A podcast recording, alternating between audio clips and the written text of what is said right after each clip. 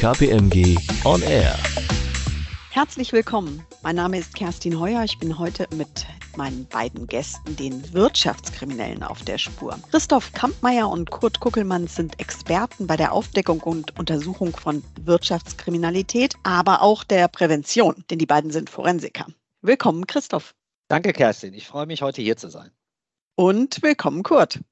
Hallo, Kerstin. Ich freue mich auf den Austausch. Ihr werdet gerufen, wenn ein Verdacht besteht, wenn Ungereimtheiten auftreten. Ich konstruiere mal. Ein Unternehmen stellt fest, dass es auffällige Buchungen gibt. Wie geht ihr vor? Wenn wir einen Sachverhalt untersuchen, dann haben wir vier wesentliche Informationsquellen. Zum einen sind dies natürlich die vorliegenden Papierunterlagen.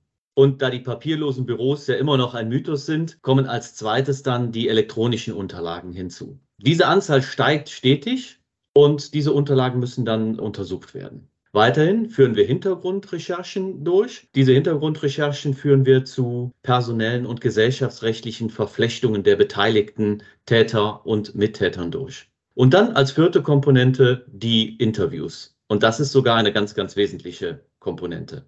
Interviews mit potenziellen Tätern kennen wir ja nun alle aus Krimis. Wie dürfen wir uns eure Interviews vorstellen, Christoph? Also hier ist zunächst wichtig, dass wir über den gesamten Zeitraum der Sonderuntersuchung Interviews führen. Und wir sind hier so etwas wie ein trockener Schwamm, der immer mehr Wasser aufsaugt und nutzen dabei jede Möglichkeit der Informationsgewinnung. Und dann ist es tatsächlich so wie beim Tatort am Sonntagabend. Denn jede Kleinigkeit kann uns am Ende weiterbringen und den Täter überführen. Und häufig steht dann am Ende unserer Untersuchung auch ein konfrontatives Interview, aber davon zu unterscheiden ist das sogenannte erhebende Interview, das dazu dient, dass wir reine Informationen zum Beispiel zu Unternehmensprozessen oder zum Sachverhalt erlangen. In einem solchen Interview zu einer Aufnahme von Unternehmensprozessen wollen wir dann immer verstehen, welche Schritte zum Beispiel bei einer Ausschreibung der Beauftragung eines Dienstleisters bis hin zur Freigabe der Schlussrechnung erfolgen. Und auch bei diesen Interviews mit dem Beschuldigten ist grundsätzlich zu unterscheiden, ob es sich um ein Interview während der Sonderuntersuchung zur reinen Informationsgewinnung handelt oder tatsächlich um das Interview, in dem der Beschuldigte dann ganz konkret mit Vorwürfen konfrontiert wird. Und wie unterscheidet sich so eine Interviewführung zwischen Interviews zu Prozessen und Interviews zum Sachverhalt, die ihr gerade erwähnt habt, Kurt?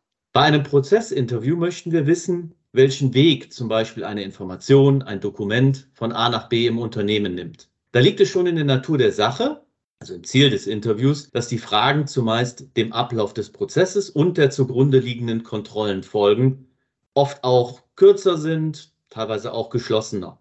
Aber auch in solchen Interviews wollen wir etwas über die Möglichkeiten eines Täters lernen, so dass persönliche Eindrücke oder Erlebnisse des Interviewpartners bzw. der Partnerin abgefragt werden. Die Informationen aus diesen Interviews, die sind dann wesentliche Grundlage für die bereits von Christoph angesprochenen konfrontativen Interviews. Ja, das ist ganz richtig, was Kurt da gerade sagt, denn nicht jede Sonderuntersuchung hat am Ende ein solches konfrontatives Interview. Aber ziemlich viele unserer Sonderuntersuchungen, die wir in den letzten Jahren durchgeführt haben, haben genau dieses Moment. Also was machen wir? Wir verdichten also vor diesem Interview unsere Erkenntnisse aus den einzelnen Informationsquellen, sammeln auch Unterlagen, die wir Beschuldigten vorhalten können und konfrontieren diese dann am Ende mit diesen Anschuldigungen. Und wie sieht es denn da so mit verteilten Rollen aus? Kennen wir auch alle aus Krimis, ne? Good Guy, Bad Guy. Inwieweit wendet ihr sowas an?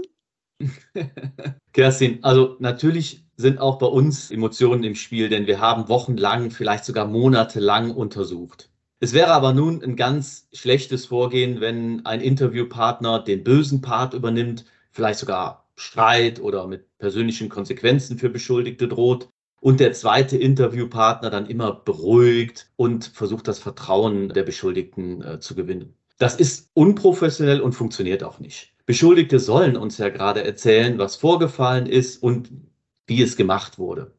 Um eine Atmosphäre zu erzeugen, dass der Beschuldigte sich öffnet, wäre das Vorgehen da aus meiner Sicht komplett kontraproduktiv.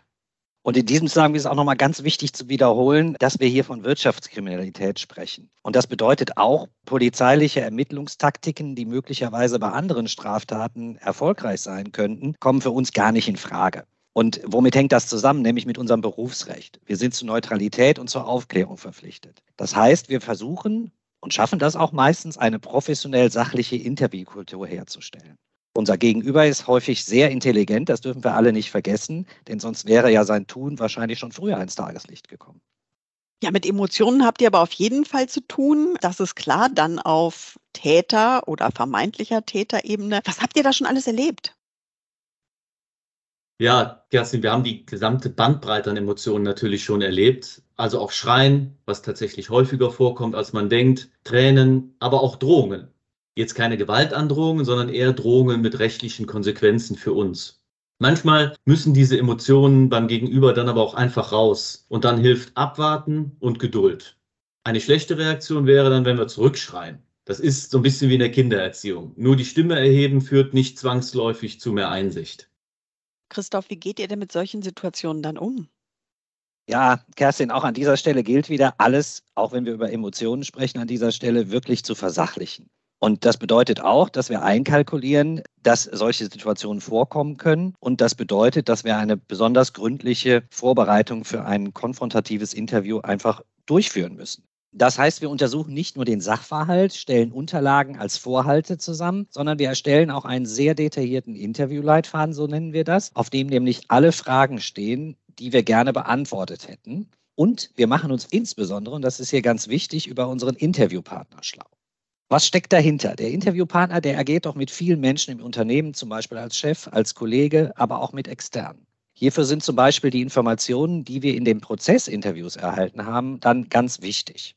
Ja, und dann kommt dazu, dass die meisten im Internet doch sehr viel über sich preisgeben. Aber zum Beispiel auch in dem Büro des Interviewpartners, da gibt es auch viele Hinweise. Denken wir zum Beispiel an ein Modellauto oder einen Fußballwimpel. Andere private Dinge, die etwas über den Menschen verraten. Und dann bitten wir natürlich unsere vielen Ansprechpartner, die wir um Informationen zu den Unternehmensprozessen, anderen Dingen gefragt haben, natürlich auch um Informationen über den späteren Interviewpartner im konfrontativen Interview. Und meist, das darf man ja auch nicht vergessen, haben wir den Beschuldigten ja auch schon kennengelernt, weil wir ihn ebenfalls in einem Informationsinterview oder zu anderen Gelegenheiten gesprochen haben.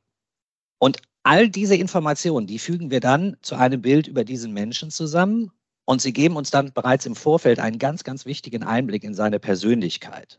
Und der hilft uns dann letzten Endes auch bei der Gesprächsführung und, das war ja der Ausgangspunkt deiner Frage, auch bei der Erwartung emotionaler Ausbrüche. Ja, das kann man sich natürlich gut vorstellen, dass ihr euch genau anschaut, wie die Interviewpartner, Partnerinnen ticken und dass ihr euch dann darauf einstellt. Ganz genau, denn niemand kann aus seiner Haut raus. Selbstverständlich kann ein Mensch versuchen, sich für gewisse Zeit zu verstellen, jedoch nicht für den gesamten Ablauf eines Interviews. Das kann dann auch gut und gerne mal mehrere Stunden dauern. Und wenn jemand das versuchen sollte, so muss er sich so auf diese Rolle konzentrieren, dass er Fehler im Interview macht und sich dann in Widersprüche verwickelt. Dann wäre er mit dieser Taktik schlecht beraten. Aber es ist auch so, kein Mensch ist ausschließlich Narzisst, Querulant oder Pedant. Ja? Jeder Mensch hat bestimmte oder auch mehrere Persönlichkeitsmerkmale, die mehr oder weniger ausgeprägt sind. Und auf diese stellen wir uns ein und dann halt eben auch in der Interviewführung. Welcher Persönlichkeitstyp ist denn ganz besonders schwierig? Ja, Kerstin, das ist eine gute Frage. Jede Persönlichkeit hat besondere Herausforderungen, sodass es nicht den einen schwierigen gibt. In unserer Vorbereitung achten wir zum Beispiel darauf, und das ist auch ganz wichtig, welcher von unseren Mitarbeitenden mit welchem Persönlichkeitsstil eher gut zurechtkommt. Vorab ist noch ganz wichtig, dass es den einen typischen Wirtschaftskriminellen nicht gibt. Und trotzdem möchte ich einen Persönlichkeitsstil hier im Rahmen unseres Gesprächs besonders herausstellen, weil er uns tatsächlich häufiger begegnet. Es ist der sogenannte Psychopath. Das ist jetzt nicht ein Psychopath in der Ausprägung zum Beispiel eines Hannibal Lecter aus Schweigen der Lämmer, den einige kennen werden, gemeint. Ein wesentliches Merkmal ist aber, dass diese Art von Menschen überhaupt keine Empathie haben. Sie handeln egoistisch, sie sind verantwortungslos und auch manipulativ. Und dabei sind diese Psychopathen eben nicht gewalttätig, sondern sie nutzen Menschen in ihrem Sinne. Das ist ganz wichtig zu kennen.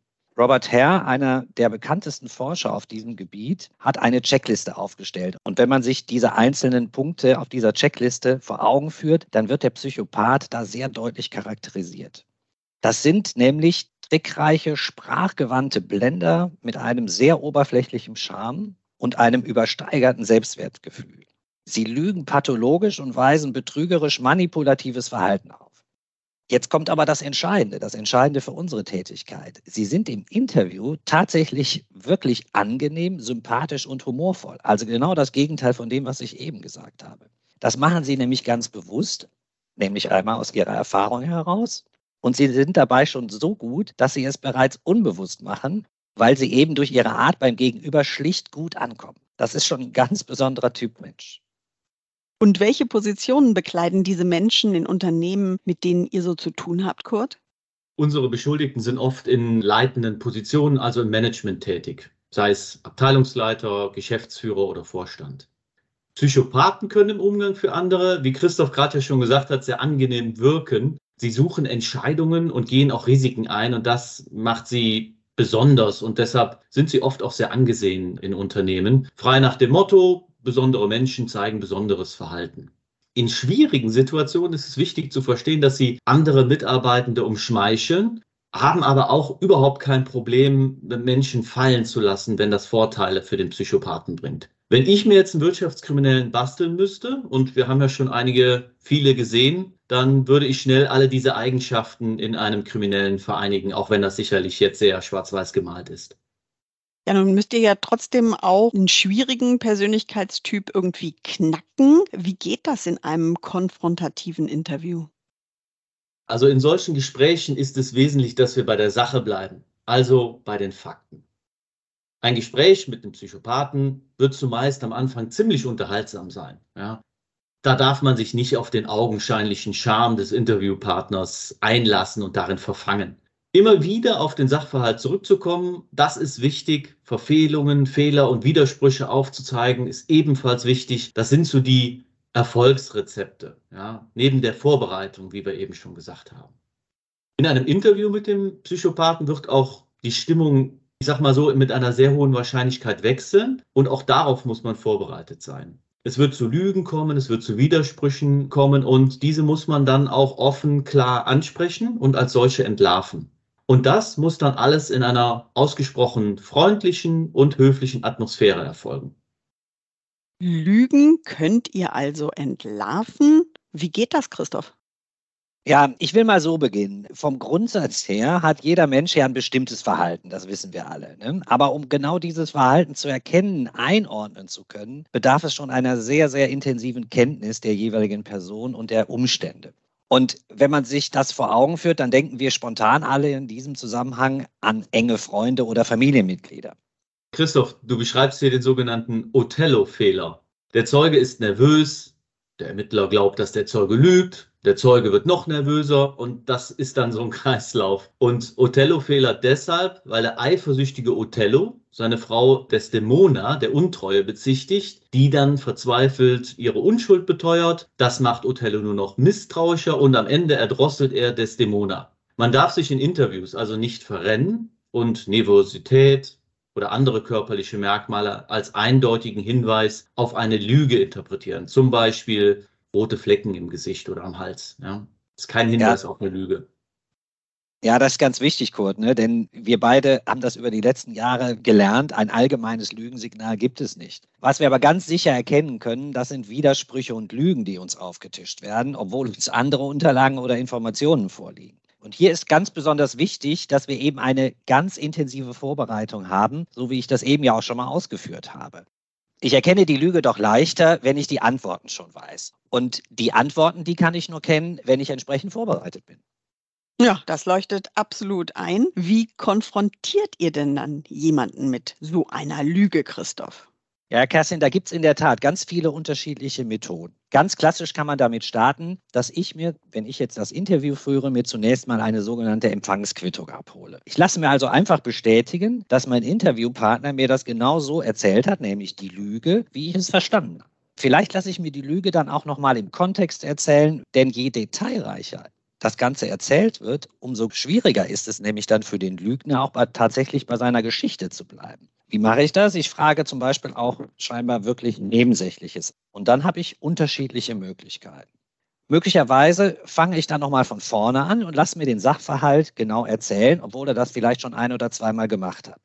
Hier werden dann nämlich die Details und Nebensächlichkeiten wichtig, denn hier verheddert sich der Lügner regelmäßig leicht in seiner Lüge. Dann drehe ich das vielleicht aber auch nochmal um und fange am Ende der Geschichte an und erzähle es rückwärts auf. Und dann müssen die Details besonders stimmen. Und ich lasse mir dann zum Beispiel, das ist auch eine Möglichkeit, einfach mal skizzieren, wirklich also aufmalen auf dem Blatt Papier, in welchem Raum oder Gebäude sich das zugetragen haben soll, was er uns die ganze Zeit erzählt. Es gibt also eine Reihe von Möglichkeiten, wir nennen das Baukasten, den wir da so benutzen und den wir dann entweder vorher schon uns genau überlegen oder dann situativ je nach Gesprächssituation anpassen und anwenden. Herr Kurt, und in wie vielen Fällen gesteht dann der Interviewpartner sofort, wenn ihr ihn ertappt habt? Ja, also tatsächlich gehen wir nicht in ein Interview mit dem Ziel, das Geständnis zu bekommen.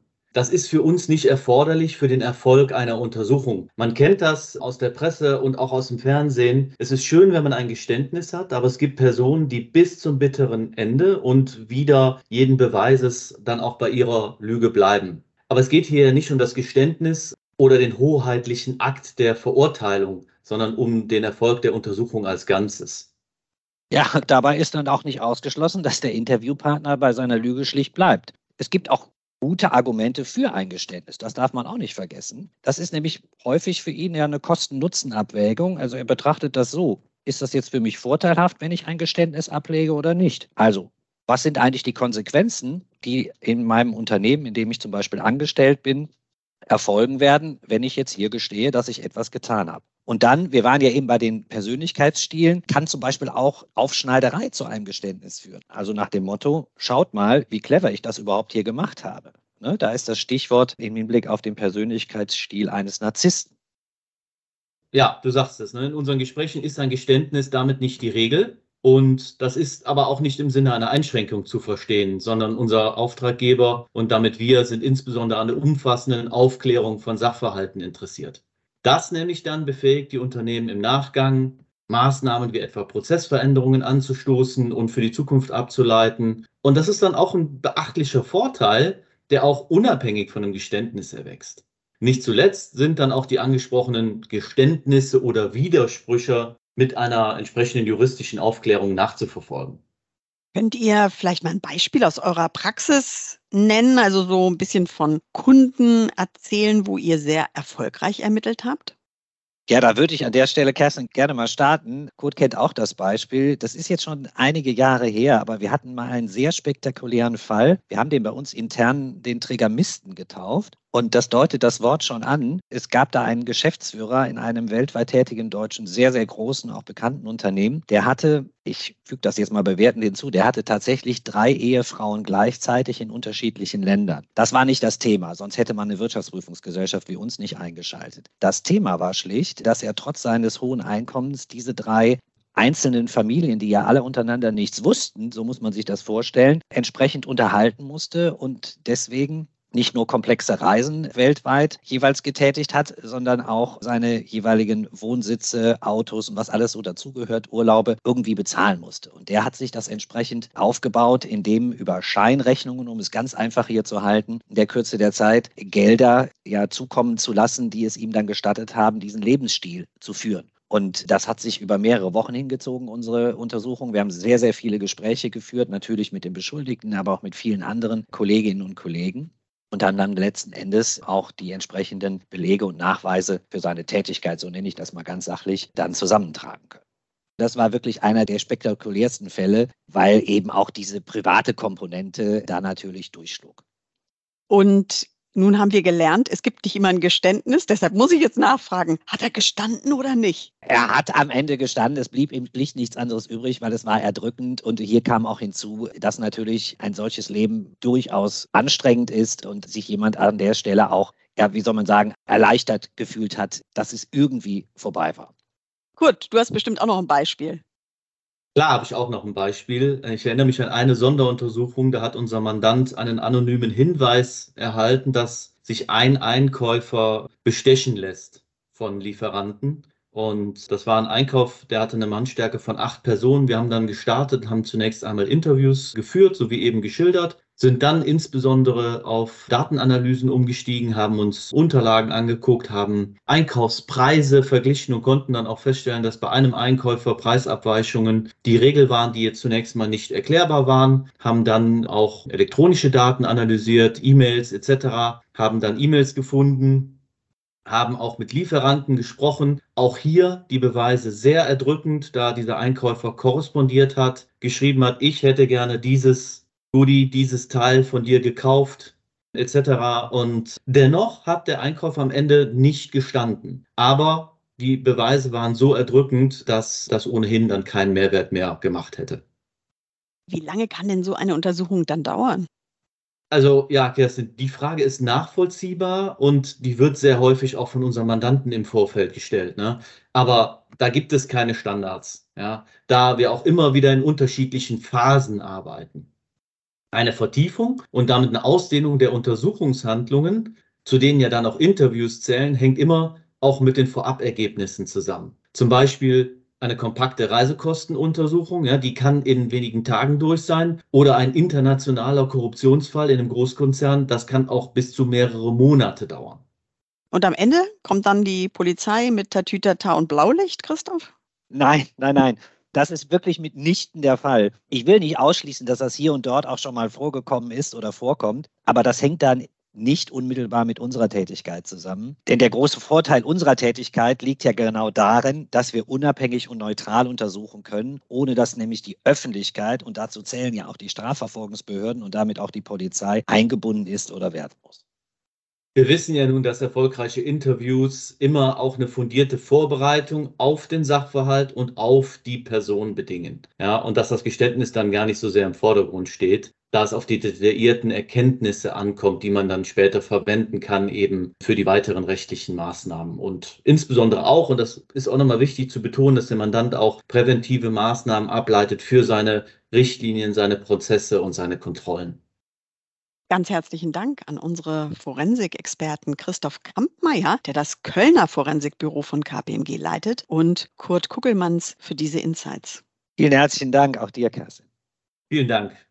Wenn Sie, liebe Zuhörerinnen und Zuhörer, jetzt mehr zum Thema erfahren wollen oder den direkten Draht zu unseren Forensikern suchen, dann schauen Sie doch einfach auf unsere Homepage kpmg.de. Ein weiterer Tipp, wir haben viele interessante Blogs und Inhalte zu forensischen Themen bei KPMG Klardenker. Auch dort gerne mal stöbern und natürlich auch weitere Podcasts unserer Reihe KPMG On Air hören. Die finden Sie immer über die Streaming-Plattform Ihres Vertrauens. Danke fürs Zuhören und auf bald verabschiedet sich Kerstin Heuer.